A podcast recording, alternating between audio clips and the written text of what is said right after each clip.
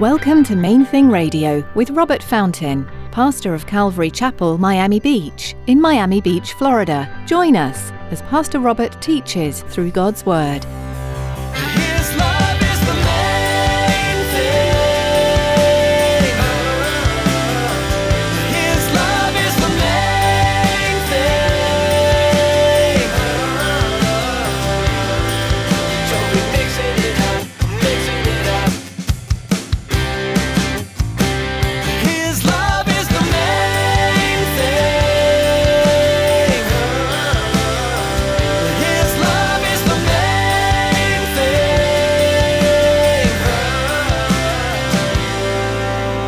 We need to get over what we think we know and just study the Bible.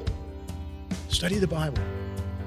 He wants us to be real with each other. He wants us to be warm with each other. And I promise you, He doesn't want anybody coming in here hopeless and leaving even more hopeless. If they come here looking for some hope and some encouragement, thinking, if I don't find it here, you know, it's not to be found.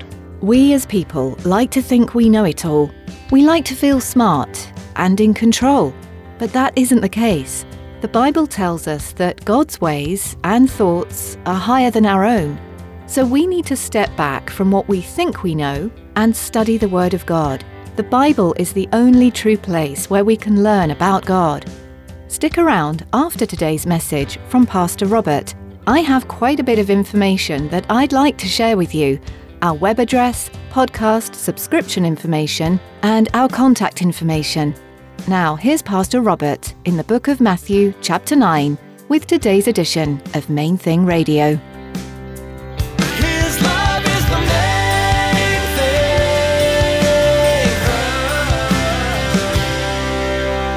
Everybody's hanging out, everybody's having a good time.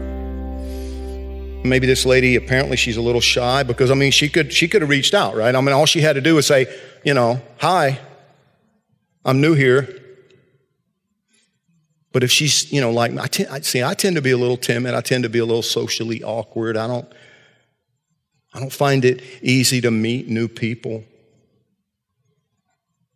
Apparently, she was like that. We need to be really careful to do everything in our power to make sure that nobody who comes here looking for hope leaves without a hug and a hello. I'm convinced that one just like critical moment in my journey with Jesus happened. You know, I wasn't attending a church. I didn't really know of a church to attend, you know, and when the night that I made that decision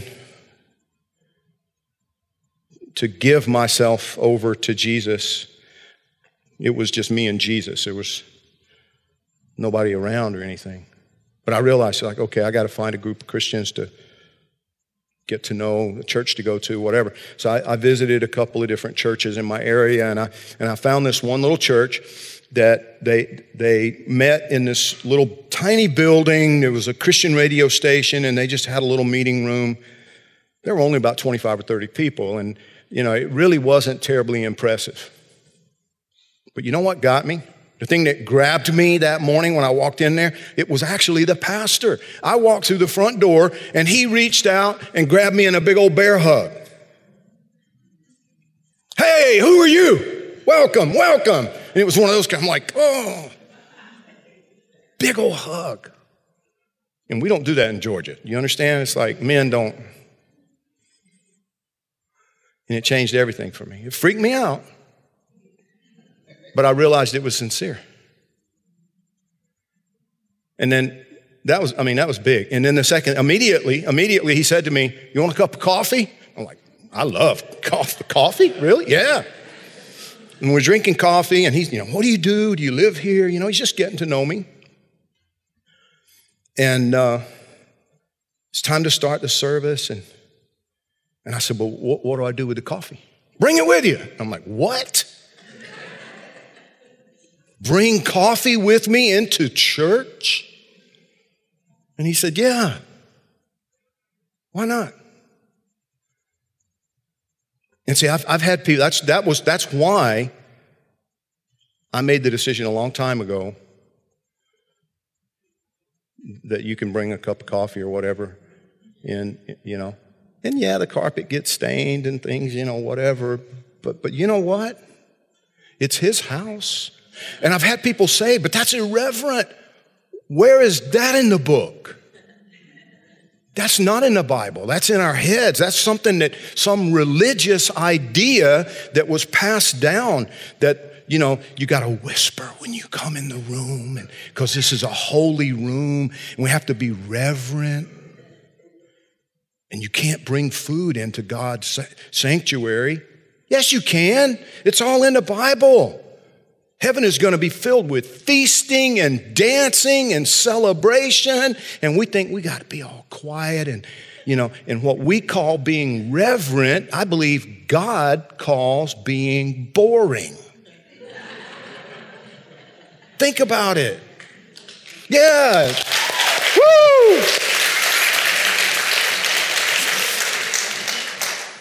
Seriously. Seriously. We need to get over what we think we know and just study the Bible. Study the Bible. He wants us to be real with each other. He wants us to be warm with each other. And I promise you, He doesn't want anybody coming in here hopeless and leaving even more hopeless. If they come here looking for some hope and some encouragement, thinking, if I don't find it here, you know, it's not to be found, right? I mean, if I can't find it in church from God and God's people, then there's just there is no hope to be found and they and nobody even smiles at them gives them a hug and they leave in worst shape you're going to give an account for that we got to be careful with this. Point number three, I'm bringing it to a conclusion. Matthew's call was a call to repentance. Matthew's call, first and foremost, was a call to repentance. All Jesus said to Matthew was, Come follow me. But see, Matthew knew the implication is leave your office, come follow me. Stop what you've been doing Come follow me. And he confirms it when the Pharisees ask the question Why is your teacher eating with these disgusting people? Because I came to call these disgusting people to repentance. That's exactly, so they were criticizing him for doing exactly what the Father had called him to do. And these teachers, these spiritual teachers, these religious teachers. And so Jesus took the teachers back to school. He said, You need to go back and read Hosea chapter 6, verse 6. Remember that one? Maybe you should go home and meditate on that for a little while. Where God says, I desire mercy and not sacrifice. The mercy of God. I heard a message uh, recently. I don't even know who the preacher was. It was on the radio, and I'm listening, and this guy made a he made a comment that just was one of those that like reverberated inside my head. Almighty God, the omnipotent creator of heaven and earth, right? The power of God. Do you understand his mercy is also all powerful? And that just stuck with me. God's mercy is omnipotent.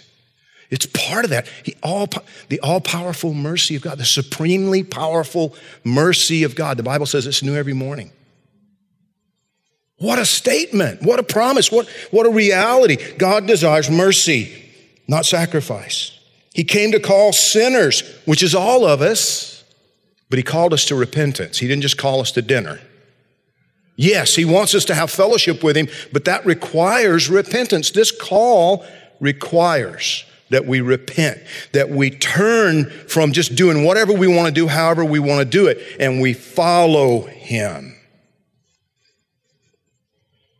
It means turning your heart and your life away from self reliance, self indulgence,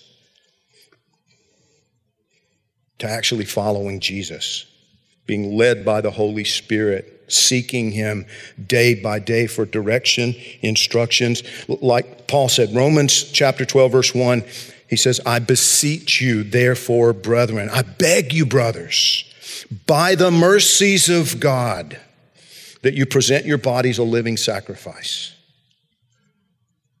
He goes on to say that's the only reasonable thing to do. That's your reasonable service. That this is it's the right thing to do. It's the wise thing to do. And do not be conformed to this world. Be transformed by the renewing of your mind that you may prove what is that good and acceptable and perfect will of God. Maybe you came here today fully aware of your need for God's mercy.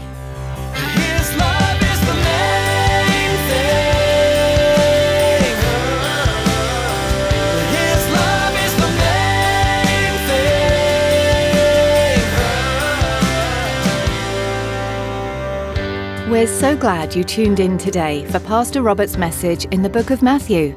If you'd like to hear today's teaching again or learn more about Main Thing Radio, visit our website at mainthingradio.com. Before our time with you is through for the day, we'd like to take a moment and ask you to consider partnering with us here at Main Thing Radio. Would you commit to praying for us each time you tune in?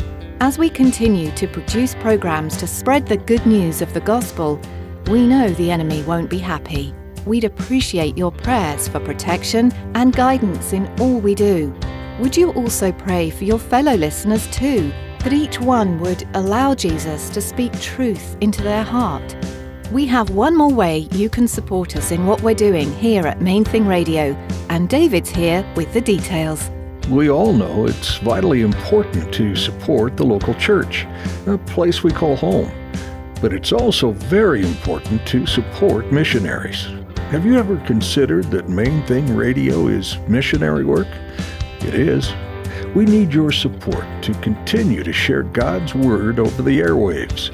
Please prayerfully consider financially supporting Main Thing Radio. For more information, visit mainthingradio.com and click on the donate button. Thanks, David, and thank you for joining us today to study Matthew. Join us next time for more, right here on Main Thing Radio.